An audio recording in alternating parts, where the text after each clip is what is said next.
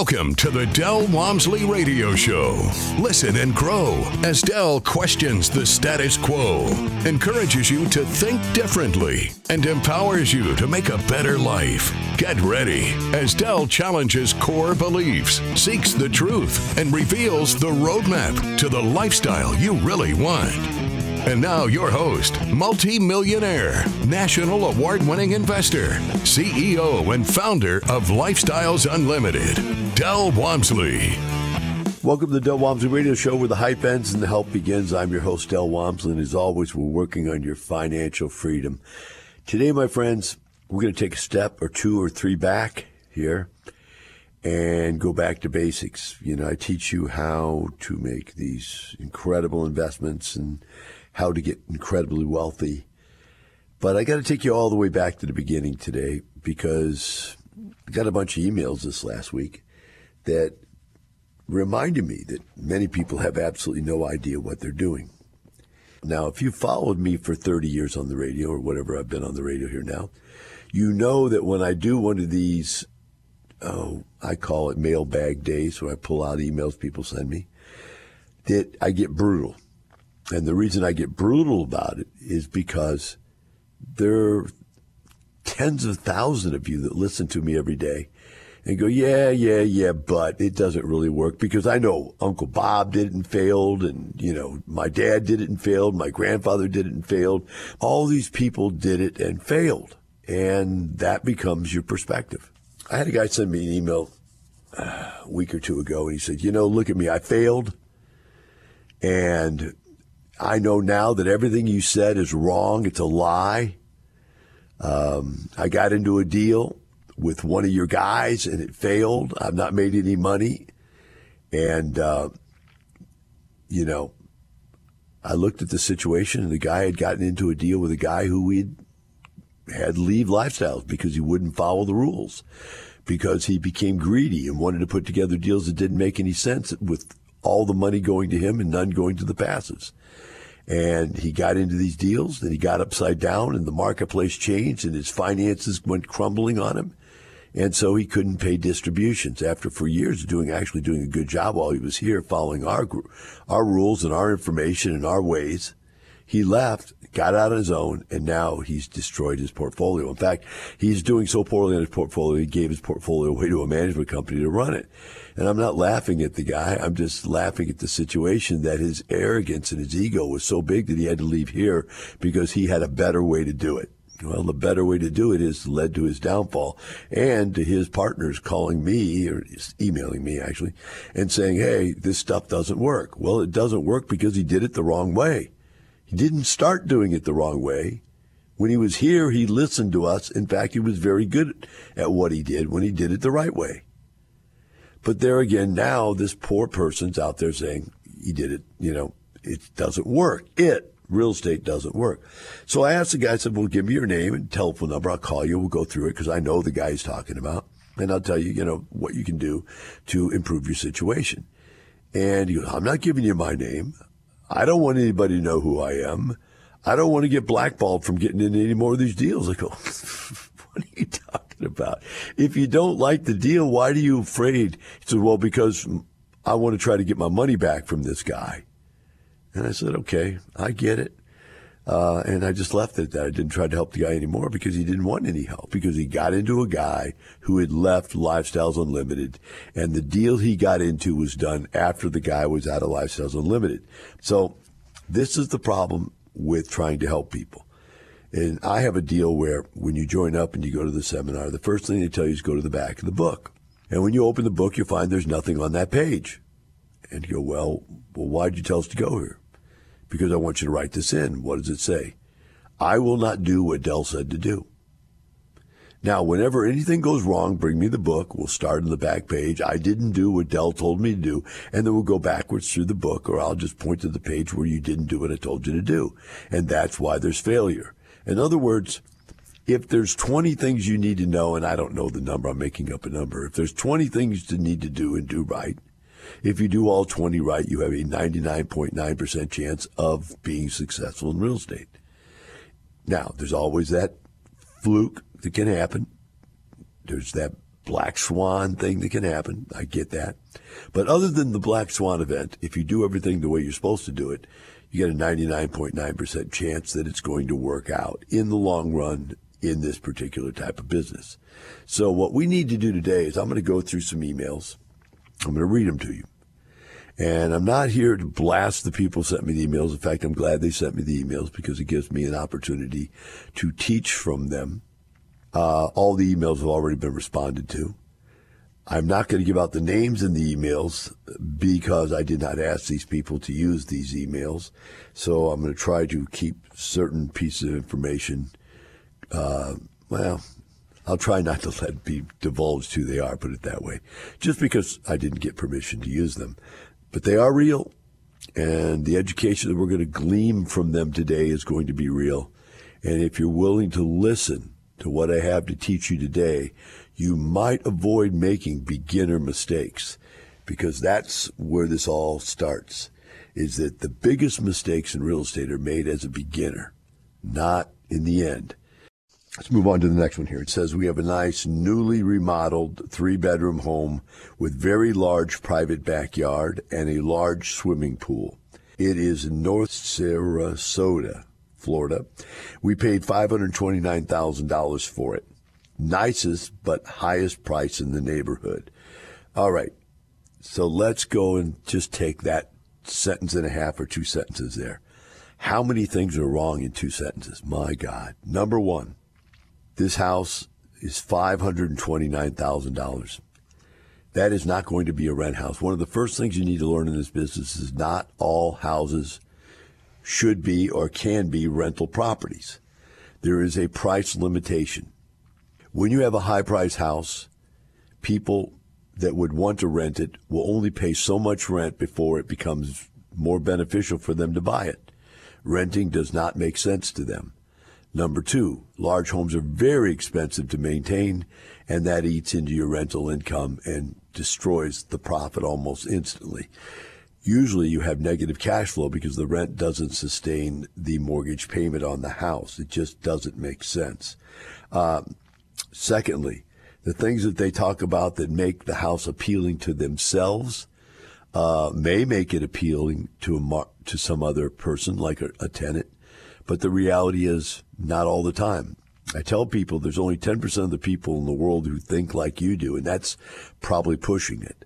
So I read this and it says, okay, it's a three bedroom with a large backyard, a large swimming pool. So you would think, wow, everybody wants a uh, large backyard and a large swimming pool. I have a huge backyard and I have a huge swimming pool, so I'm one of those people. But there are tons of people. In fact, all of my friends, if you got them together, even rich people, will tell you, Del, I would never want this yard. I would never want to maintain this yard. I'd never want to maintain this pool. So it actually has no draw to it whatsoever for a tenant. In fact, if you give a tenant those things, they will probably destroy them. They will not maintain the yard. They will not maintain the pool because they mean that these are useless to their existence. Uh, it might even be a bane to their existence. In other words, these things are going to get out of control, out of shape. Green pool, their kid might fall in it and die. Um, you know, the, the yard may be too big to mow. They don't want to spend the money to maintain it. So it's all negative. A point I'm making to you is a rent house should be a generic box. It should be clean and functional. And the price for that rental property should be less than the median price in the area, and I recommend half of the median price in the area. So when houses in Houston were selling for fifty thousand, I was buying them for twenty five thousand bucks. When houses were selling for eighty thousand, I was buying them forty thousand bucks. When they were selling for a hundred thousand, that was the median price. I was buying them for fifty thousand. When the median price went up to one hundred and fifty thousand, we were buying them at seventy five. When the median price went to two hundred, we we're buying them at hundred. The median is now three 350, close to 400,000. I'm not sure. I haven't checked with my guys lately. Uh, we're buying them at 175. There's just no way you could turn a $529,000 home into a rental property. And, you know, the next sentence is the worst, I guess. Um, well, no, it's not the worst. They're all bad. The next sentence, nicest but highest priced house in the neighborhood. Guys, learn this. If you really want your house to appreciate, you want to be the lowest price in a higher price neighborhood. Whatever neighborhood you're in, you want to have the lowest price house because the rest of the homes, as they appreciate, they drag your property value up. Your property value will always get a punch in the nose improvement, not a punch in the nose, but a kick in the butt up in value when you're in a subdivision where it's the smallest home. And if it's not the smallest home, at least be on the lower end side no more than the median size of that subdivision. So being the biggest and the best house in subdivision is the worst thing you can possibly do. Are you with me? Just the worst thing you can possibly do. Uh, let's move on. 20 minutes to all the beaches and 10 minutes to shopping. Those are all good things, but they don't pay the rent. Uh, we only see potential of $37,000 from the management company uh, in other words, the management company saying that's all we can get you for income is thirty-seven thousand dollars. I didn't bother to take and divide that out. Um, let's take a quick little calculator number here and see what that means. I just thought this was important now that I thought about it. Thirty-seven thousand dollars divided by twelve, so their rent would be three thousand dollars a month, close to thirty-one hundred dollars a month. And on a $529,000 home, your payment has got to be $5,000, $6,000 a month, not to count, not even to account for your other expenses. So we live in Kansas City. Whoa. Now we're buying properties in cities we don't know. We're not, we're buying stuff that's too expensive and we're leaving it to a management company who's going to take a fee to manage it. So they've got everything working against them in this situation. I pay about an average of $12,000 in utilities and yard maintenance, etc. Well, there you go. How, when you buy a rent house, are they paying the utilities and the expenses?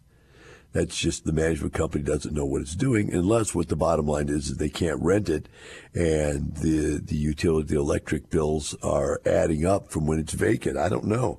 I don't have twelve thousand dollars in the utility bills in any rental house I've ever had.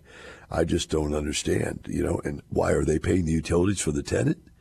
Which is all wrong. You shouldn't have, but maybe you know you leave the lights on for a week while they do a make ready and clean the place and maid service or whatever, and turn it back off. I mean, you might have a couple hundred dollars a year in utilities, the water, the gas, all that stuff that has to be in the tenant's name, not in your name. I don't get it. Uh, yard maintenance. There you go. There's that big yard. you have to maintain that thing, which is useless. Uh, it goes on and says, then Florida insurance is $5,500 on top of that and gets cut in half uh, if I go long term. I don't know what that means, gets cut in half if I go long term. But the bottom line is, is that $5,500 for insurance. Whew, how much is that a month? Divide that by 10, that'd be $550 a month. So you got about 500 bucks a month because 6,000 would be, yeah, 6,000 would be fine. Man, this deal does not cash flow. This is a perfect example of someone who did it all wrong. We'll be right back with the Del Walmsley Radio Show.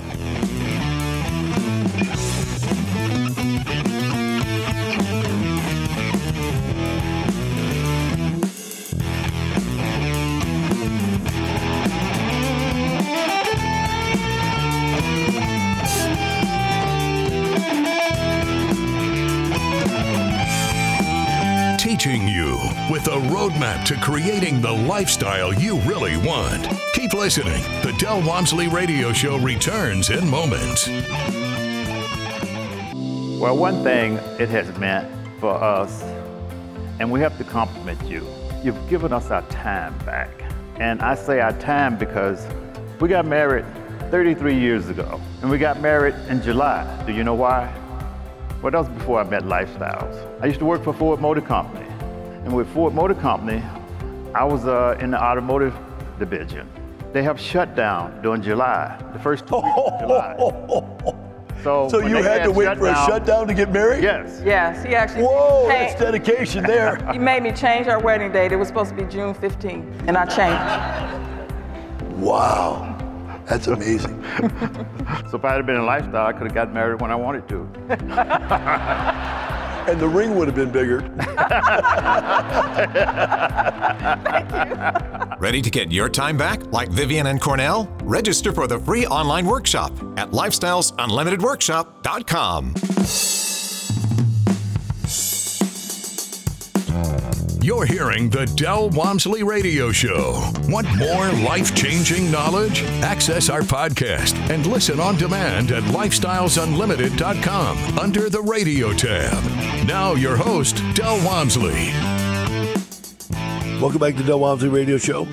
Today we're going through the gigantic mistakes that beginners make. And uh, the first email we covered uh, was about a lady who bought a $529,000 house in Florida if you want to get back to the podcast and find out the whole story there. I'm going to finish her email up though with this. It says, if I go long run on this as a rental instead of short term as a rental, um, and now I understand what she's saying. I can get the insurance. I can cut the insurance in half from fifty five hundred dollars a year to whatever half of that would be two thousand two hundred fifty. What I guess would be twenty seven hundred, whatever. Uh, but my rent goes down by twelve thousand dollars a year. So they're trying to turn this into a short term rental. Is what they're trying to do.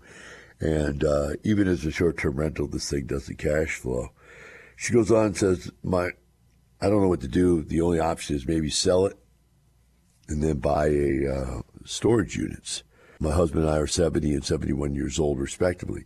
So the the I emailed her back and I said, "Do you have any idea how to do storage units?" And she said, "No." Here goes the next level of problems here, folks. I don't know how, and I guess, you know, I'm 66, so I'm not picking on old people. I'm an old people myself. But I don't know how it is that people in general, whether they're old or not, come to this conclusion they can just do something they have no idea how to do. Where do they get the idea that it's just something that anybody can do? It's not. I would not go out there and open a welding company, although I'm learning welding and I really like it. It's fun, but I wouldn't open a welding company. And I wouldn't go out there and uh, start a band, although I enjoy playing guitar, but I would never start a band. It just, I don't know what I'm doing. And, and that's the whole point. People are getting into this without any help, without knowing what to do. And so here she she's trying to get some quick answers from me by email. A lot of people do, thinking that, um, well, if I get a couple quick answers, then I'll be able to go ahead and, and move forward. And I asked her, do you know anything about storage units? Because I told her, I said, I don't think there's anything wrong with storage units. Do you know how to do them? No, I have no idea. So she has no better chance of working that working out for her than this house. And by the way, she lives in where was it? Kansas City? Yeah. So the reality, what should this lady do? She should sell this house, get her money back, come to Lifestyles and join up, and then realize we have guys that can teach you, number one, classes to teach you and people to teach you how to do this correctly. Number two, you can do this from afar and buy houses in places where the houses make sense. Now, Kansas City, by the way, the houses actually do make sense there, but you could buy them anywhere that they make sense and make money with them. And we can help her and her husband do this, but you have to make that decision, right? The biggest thing I want you to get out of this, well, a couple of them is number one, let's just go down the list. You can't buy a too expensive home. You don't want to buy the most expensive home in the neighborhood. Um, you don't want to do short-term rentals for a, a way to make money in this. And by the way, short-term rentals are going away. You say, well, Del, why? How? I mean, that's the biggest exciting thing in the marketplace. No, that was the biggest exciting thing in the marketplace. And what's happening now is neighborhoods, homeowners associations, uh, don't want them in their subdivision. They don't want, you know, bed and breakfast type short-term tenants there because they don't know who they are. They come and they go. They can do damage, steal things, assault people, and leave, and no one know who they are. Um, hotels do not want to see this happen because they don't want the competition. And last, the state doesn't want to see it happen because they don't want to lose hotel taxes. So it's it's an idea that has seen its better, better days, and uh, I wouldn't get into it. All right. The next one is another common mistake that I see all the time. So it says, "Dear Del, I paid for three for three level townhome. So for some reason they, they think that a three level townhome is a good thing. It's not. The more levels you have, the more painful it is to move furniture around in it, to get up and down in it. It also makes it hard for older people to get around in it and limits those people from being able to rent your property. So it's it's not a good idea. It's a two bedroom, two bath, three two car garage. Uh, again, you can live with two bedrooms. Three bedrooms are better. Goes on and says it's in Kansas City. There we go. That keeps coming up today. Uh, with a view of downtown, with from decks in the third level townhouse, with an appraised value of 410. So here's a person who puts value on the view of downtown. So much so, they're willing to buy a rental for $410,000 in a city where that's a very expensive home. Kansas City is not Miami. It's not New York. It's not California. It's Midwest. And $410,000 way too expensive to be a rental house. Uh, now, he goes on and I correct myself. I'll have to come back and correct myself. He said I paid 129000 in 1992. All right, so he bought it when it was the right price. Uh, although 129 in 92 is pretty expensive. I mean, how many years ago was that? 92, 102, 22. It's 30 years ago. So in the house, I'm getting $2,200 per month in rent, which seems to be market value for the advice by the advice of realtors. I pay $161 a month for HOA dues, and the tenants pay for utilities, including gas, water, and electric. Well, thank you. At least they're doing that right. So the property generates about $26,000 per year of revenue, minus the 1900 HOA dues uh, $1,600 insurance and $5,600 property taxes. So that knocks it down to a net of $17,265. Repairs and capital improvements would, of course, lower that profit.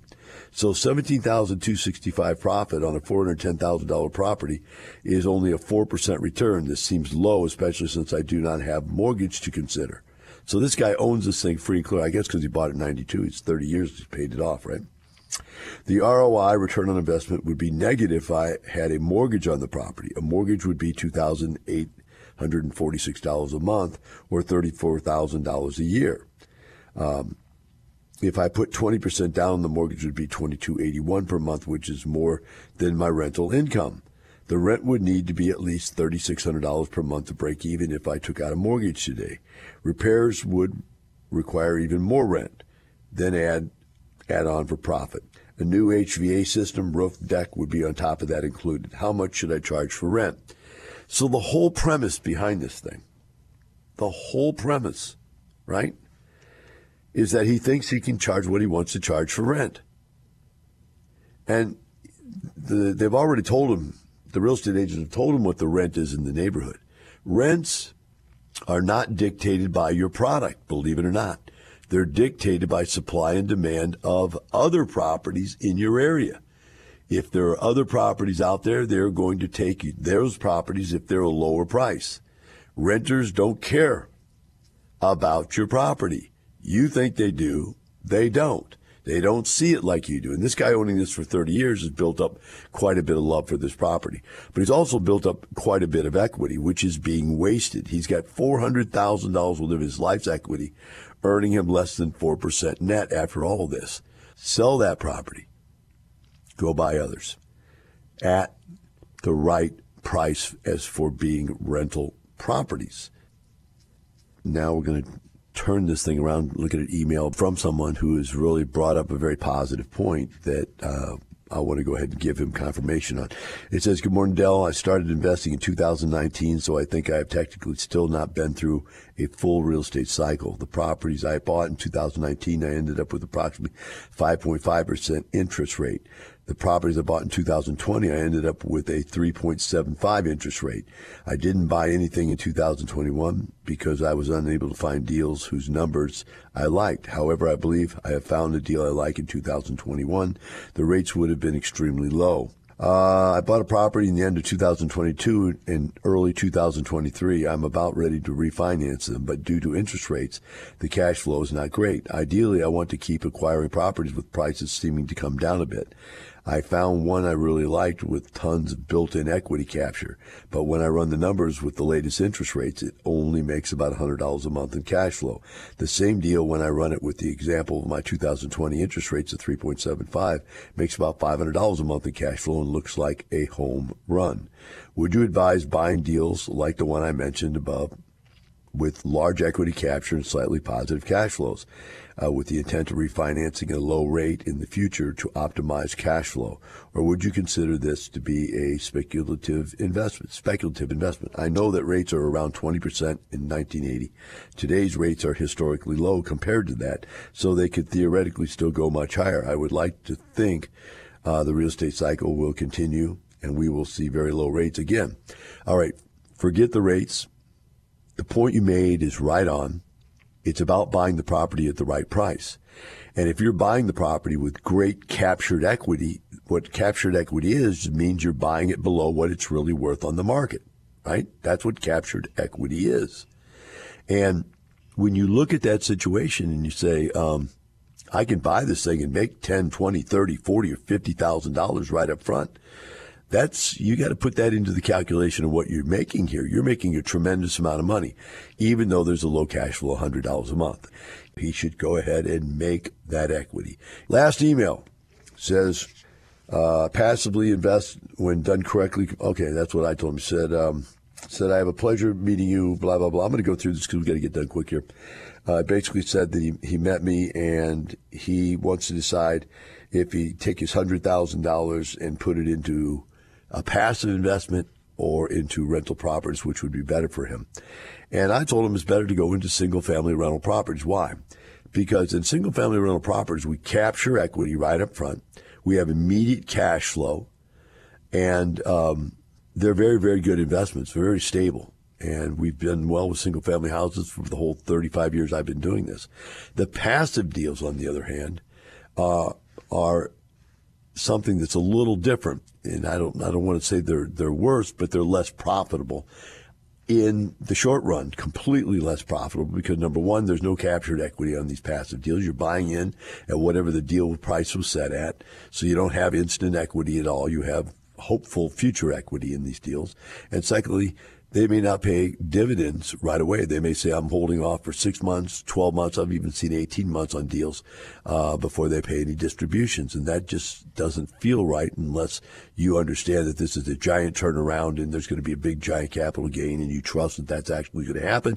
And there's no market centrifuge that throws it off and the deal doesn't work out the way they thought it'd work out. Bottom line, though, as a passive, you're giving away 5, 10, 20, 25, 30, 40, 50% of whatever the equity is in the deal, depending on if you do a passive outside of lifestyles or inside.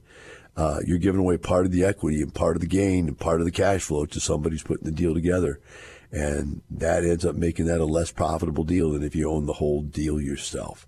So, in this particular case, with only 100000 to invest, I think they can do way better in single family rentals than they can as a passive investor. So then the guy, you know, might come back and say to me, Well, I'm 80 years old. I had this happen to me in an email just a week ago. I think I did this a week ago email. The guy said, Well, but uh, Del, I'm 80 years old. I don't feel like I have the energy to go try to buy a rent house and have any management involved at all. Even with the management company, I just don't feel like I can handle anything. I said, okay, well then passive makes sense for you. There's that's why there is passive.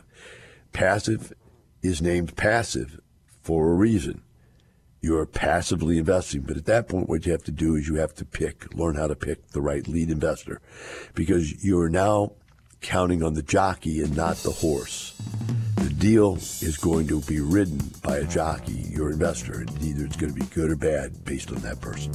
Well, I hope this stuff helps. And remember, guys, as you go out there and do this, it's not about the money, it's about the lifestyle.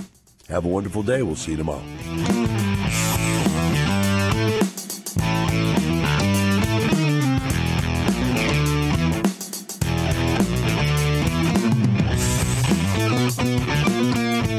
For listening to the Del Walmsley Radio Show. Want more of Del's unconventional wisdom? Go to lifestylesunlimited.com and click the radio tab. Listen to past shows, hear podcasts on demand, and find out how you can change your life today. The Del Walmsley Radio Show is part of the Lifestyles Unlimited Radio Network. The information and opinions you hear on the Del Walmsley radio show are those of the host, Del Walmsley, his guests, and his callers, and do not necessarily reflect the opinions of this station, its affiliates, its management, or advertisers. The Del Walmsley show is for entertainment purposes only. Please consult a professional regarding your personal investment needs. Nothing presented on the Del Walmsley show constitutes an endorsement, recommendation, offer, or solicitation to buy or sell any product or security.